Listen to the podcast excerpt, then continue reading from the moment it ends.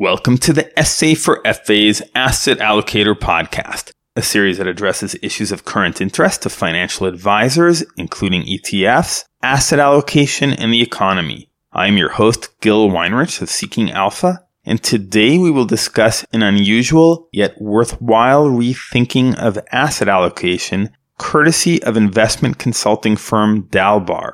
We'll get to this in just a moment, but first, this message.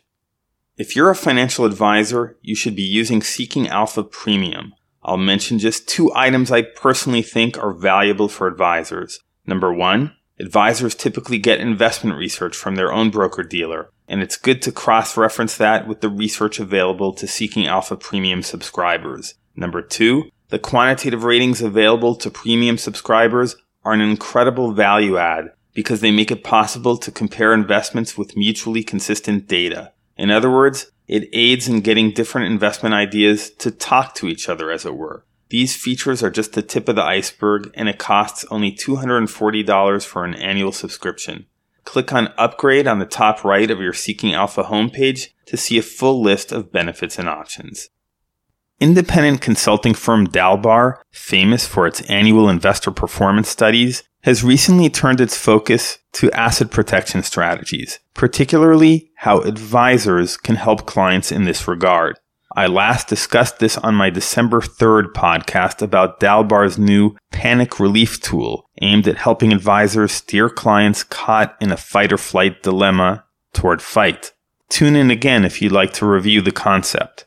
In its latest asset allocation research, which I have linked to my Seeking Alpha article page, Dalbar maintains its impressive record of originality. It's not easy, after all, to say something fresh about asset allocation, yet Dalbar does by looking at the subject through the prism of opportunity cost. This is a great way to look at asset allocation, in my opinion. Advisors and their clients too often place the focus on risk tolerance. Apart from the difficulties of measuring one's true risk tolerance, standard industry practices do little to demonstrate the trade offs in terms of lost opportunity. That's what Dalbar does here, reaching a surprising conclusion, which I find to be intriguing, though I will share comments and criticisms as well. The study's key investment thesis is that investors leave a lot of money on the table by allocating to cash or bonds. When looking at the market from 1928 to 2019, Dalbar quantifies this opportunity cost as follows. With a $100,000 investment in 1928, the risk avoidance investor who harbored his wealth in cash instead of stocks would have $2 million at the end of last year, a period lasting 92 years. The hardy stock investor, meanwhile, would have $213 million for an opportunity cost of $211 million. The bond investor would do better, achieving returns of $5 million, but in an opportunity cost of $208 million. Naturally, these numbers are large because we're looking at a large period of time and an unsubtle 100% asset protection scheme. In subtler 60-40 portfolio terms, deriving protection from 40% in cash results in a $688,000 opportunity cost with 40% in bonds. The opportunity cost over this 92 year study period is $545,000.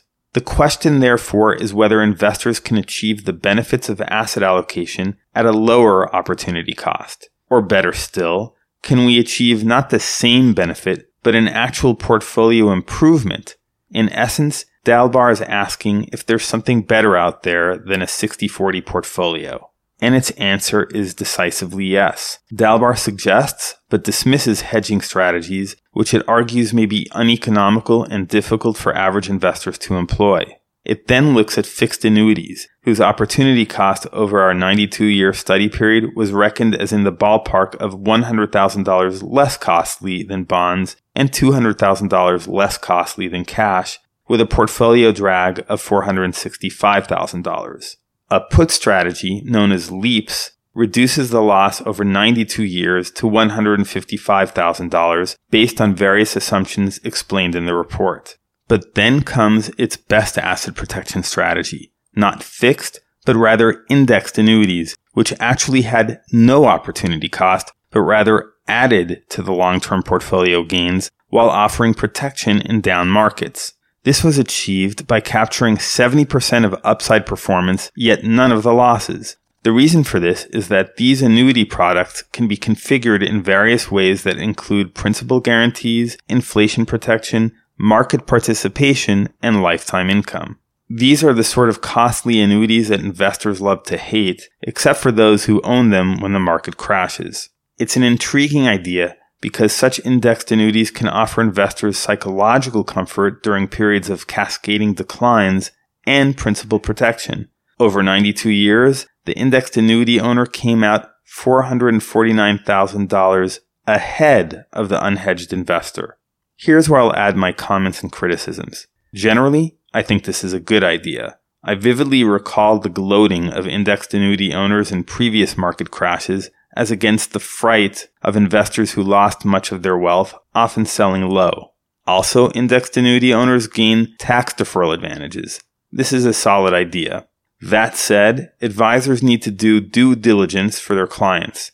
The companies backing the annuity must be financially strong enough to uphold their contracts and must invest the funds wisely. The advisor must choose the right mix of benefits, as each of the attractive sounding benefits add to the cost of the contract, but are not always cost effective. My biggest criticism is that I can see an even better asset protection strategy, the one that Dalbar actually rates the worst, which is cash.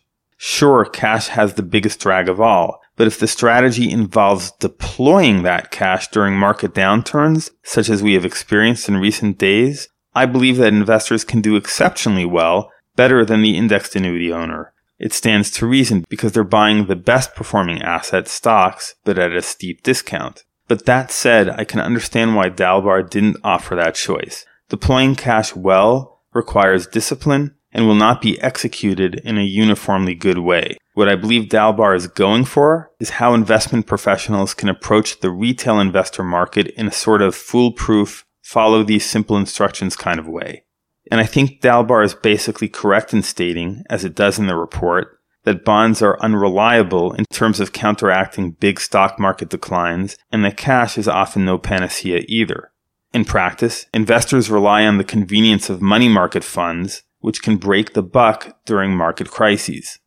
I hope Dalbar will find a way to test cash deployment as an alternative asset protection method, but give them credit for recognizing and quantifying the opportunity cost of protecting one's wealth and of trying to find methods that might lower that cost or even increase total returns.